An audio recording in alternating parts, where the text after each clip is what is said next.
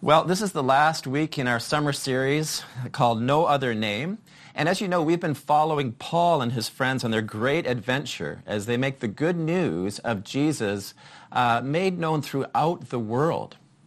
And we've seen that the name of Jesus is one that symbolizes his living presence, his power and authority to give salvation and to bring freedom to all kinds of people uh, throughout that Mediterranean world in all kinds of places. And now in this passage of Acts 20, we hear the good news that Jesus is the name that brings life.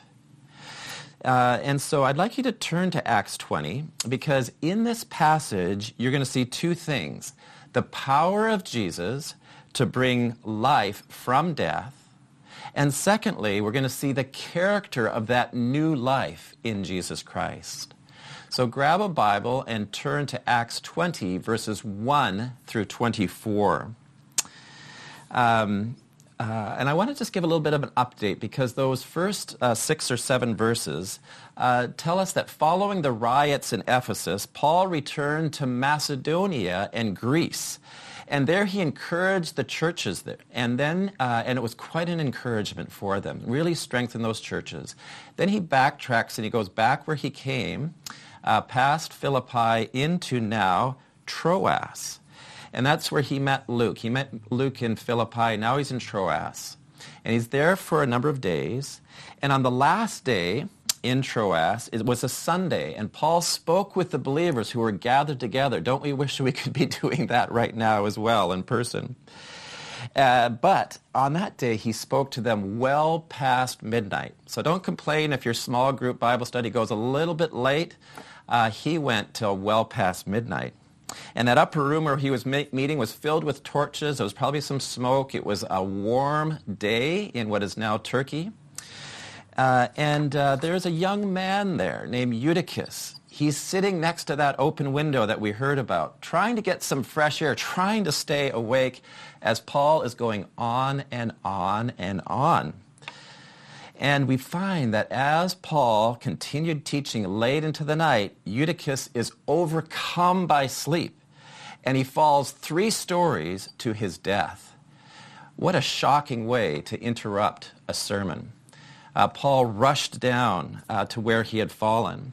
And, uh, and in that moment, Paul, God uses to show his life-giving power in all of its wonder. Look at verse 10. It says that Paul went down and he bent over this young guy, and taking him into his arms, he said to everyone who'd come running down with him, Don't be alarmed, for his life is in him. Luke, who is a physician and eyewitness, clearly says that Eutychus was taken up dead before Paul embraced him. He was not unconscious. He was not unresponsive. He was dead. Luke could have written a death certificate. But in the most unspectacular and gentle way, God made life to flood back into this young man when Paul took him into his arms. Uh, and I love how understated Luke is here. He says later on that they took the youth away and they were not a little encouraged. they were not a little comforted. Well, there must have been an amazing celebration here. What is going on here? It's not just a warning to preachers not to preach long sermons. It's much more than that. It's clearly a testimony to God's healing power but even more than that, it is a picture of new life. It's about that life that comes through faith in Jesus Christ and the gift of the Holy Spirit is what has been happening to men and women and boys and girls throughout Paul's journeys. You know, one of the favorite images for the Christian life is of death and resurrection for Paul. He writes in Galatians 2, I have been crucified with Christ. It is no longer I who live, but Christ who lives in me. And then in Romans 6, he says, we were buried, therefore, with him by baptism into death, in order that just as Christ was raised from the dead by the glory of the Father, we too might walk in newness of life. in newness of life. And throughout the Bible, we see that our problem is much more desperate than most of us really grasp or realize. And this means that our salvation is much more radical and powerful and deep as well. Think of how the Bible pictures God's saving work. Uh, we have hearts of stone. We need hearts that are alive, hearts of flesh. We are blind, and we need eyes that are able to see the glory of God in the face of Jesus Christ. We are deaf, and we need new ears to hear God's saving word for us. We are lost. We need to be found. We need to be rescued. We are enemies who need to be reconciled to God. And finally, we are dead. And we need to be made alive. We are like the walking dead spiritually. We need the life of Jesus Christ. And when we entrust our lives to this Jesus, he doesn't just enable us to live better lives. He actually resurrects us from spiritual death into a new and very different life with him. And this means that um, he doesn't just make us a better version of ourselves, he gives us a new identity. He gives us a new purpose of serving this living Lord Jesus, this living King. And he welcomes us into God's family as beloved children, adopted by him. He fills us with his Holy Spirit, fills us with the very living presence of God, and he begins to change and transform us from the inside out. This is a powerful miracle of God that is at work as you believe in Jesus. It's his name, it's his living power, authority, and presence that brings that new life and the gift of God's grace. But what does that new life look like in practical ways, in real life? Well, that brings us to the second half of our passage, where we see in God's own testimony the character of the new life of Christ. Now, I find it amazing that after Eutychus was healed, Paul continued to teach the believers until daybreak, all night long. Didn't he get the message when Eutychus fell asleep? No. It is because the believers were hungry to know all they could know about this resurrection life of Jesus. It shows how important our gatherings are to hear God's truth, how critical that is. It's why we miss being together and hearing God's word preached in one another's presence. It's why our small groups are so very, very important. Uh, it's the way that we know God and his resurrection life in ourselves and one another. And Luke says the next morning, without any sleep, he gathers his friends and he sets sail south along the coast, uh, what is now Turkey, past Ephesus, uh, to Miletus. And uh, some of you have gone on cruise ships and have done this, actually. It's very popular still, that route. And they end up in this place where there is a crucial meeting because they in Miletus they meet with the elders of Ephesus, these leaders of Ephesus. It's crucial meeting because Paul planted that church in that great city and he'd spent 2 to 3 years there teaching, preaching and encouraging the new believers. He had a very close relationship with those leaders. Uh, he had spent a lot of time with them and he poured his love into those leaders. They were more than acquaintances to Paul. These people were, God, were, were Paul's family, really. And he knew that he would not see them again because after this, Paul would set out for Jerusalem and then he would be imprisoned and have to go to Rome. So in that final talk to these beloved uh, friends and co-workers, Paul gives them a vision for Christian ministry and a call to be faithful in that leadership in the church and to Christ.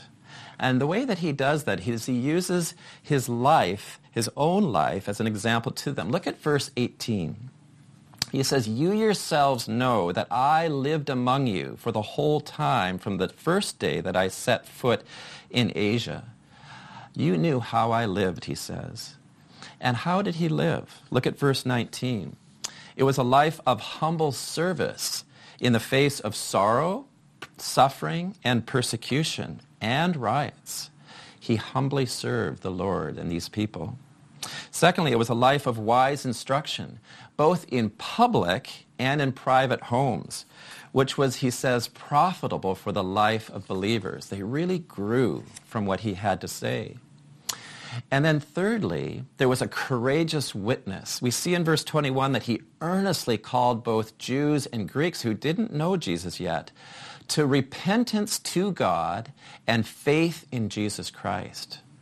And you know, he lived out that life. It is the life of a Christian, that there is a dependence upon Jesus, turning to him constantly, placing your faith in the Lord Jesus. It's our daily pattern as well. It was the life that Paul lived among them. And then later in the passage, Paul said he never ceased to warn and admonish them day and night with tears. He taught the whole counsel of God, meaning he didn't hold back from those parts that were really challenging of God's word. And he didn't covet their gold or the silver, but rather he worked hard to support himself and also to provide for the weak who were in the community. All of these were important signs of the Holy Spirit's work in Paul, this new life that he gives. But look at verses 22 through 24. You see how, how deeply gripped Paul has been and changed by the risen life of Jesus at work within him. Let's read those verses again. He said, Behold, I'm going to Jerusalem, constrained by the Spirit, not knowing what will happen to me there, except that the Holy Spirit testifies to me in every city that imprisonment and afflictions wait me. I do not account my life of any value, nor as precious to myself, if only I may finish my course and the ministry that I received from the Lord Jesus to testify to the gospel of the grace of God. You see, his was a life of depending on the Lord Jesus' grace and depending upon his constant work of saving him. Do you remember back in the first week of our series what happened with Paul, what he was doing when we first met him? He had just approved of Stephen's mob execution, and he was on his way to Damascus with papers to arrest any of the followers of Jesus that were there. In Luke's own, Luke's own words, he was ravaging and devastating the church. He was zealous for God, but blind to the truth of the gospel. And he was ruthless and violent and opposing the church. So it's a remarkable testimony to the risen life of Jesus and the power of the Holy Spirit that we see this Saul of Tarsus, former Pharisee, great persecutor of the church. He's standing before the leaders of Ephesus, who he personally mentored in the faith of Jesus. He has tears in his eyes, and he stands and he tells them, you know, I don't know what's going to happen in Jerusalem, except that it will involve imprisoning, imprisonment and suffering. That's okay. I'm not holding on to anything except for Jesus, not even my own life. All that matters is that I run my race and I finish the ministry that I received from Jesus to be a witness to the gospel of the grace of God. Well, there's Paul's life. It's shaped thoroughly by the life of Jesus, who, according to Paul, emptied himself and took the form of a servant, humbling himself to the point of death on a cross to fulfill God's mission of creation, of reconciling creation to himself. And it's not just by words that he displayed the love of Christ within him. It was his love for the church and their love for him so at the end of the chapter, which we weren't able to read, Paul kneels down with all of these elders. It's a very moving scene, and he prays with them. And Luke says that after they prayed, there was much weeping on the part of all. They embraced Paul and they kissed him. You see, people don't respond like that. If somebody's simply a great teacher, they viewed Paul as a spiritual father they viewed him as the one who introduced them to the risen Lord Jesus Christ. They loved him for it. They were deeply grieved in knowing that they wouldn't see him again. And you know, I can think of no other way to account for this incredible change in Paul than a spiritual death and a resurrection, an ongoing growth with the Lord Jesus Christ. You see, Paul really had been crucified with Christ. The violent Pharisee was dead, and in its place lives a man gripped by Jesus Christ, gripped by God's amazing grace. He is a man ready to pour out his life, bearing witness to that good news. And we praise God for it today. Because that can be your story as well. If we've seen anything in this series on the book of Acts, it is that the good news of salvation in the name of Jesus is for everyone, no matter who you are, what your background is, what you may not be able to forgive yourself for. Because in the past few weeks, we've seen the risen life of Jesus at work in people through the Holy Spirit that were incredibly diverse. A violent religious leader like Paul is changed. A wealthy Gentile businesswoman like Lydia is changed. A poor slave girl who's oppressed by a spirit and exploited by masters, she is freed and transformed. A blue-collar Roman soldier comes to an amazing living faith in Jesus. Philosophers and cultural elites want to know more about this Jesus and put their faith in him. People from all nations and walks of life is what we've seen. The earliest and most basic Christian confession was, Jesus is Lord. That confession is a universal declaration. It's true whether we believe it or not. It's true for all people.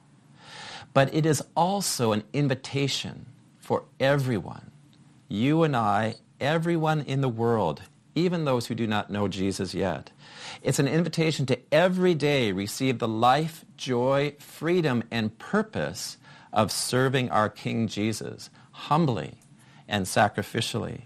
It's an invitation to recognize that we, like Paul, have been called, saved, and are being sent in the name of Jesus to be his witnesses in the world to this good news. And the question that we close with is, how will you respond to Jesus' invitation? And I encourage you today to embrace Jesus as all of these people have done. Embrace his life. Be filled with his life and share that life with other people. For there is no other name, no one else, there is no salvation in any other name under heaven given among men, women, boys, and girls by which we must be saved. Thanks be to God for his incredible gift. Jesus Christ died and risen for us. Amen.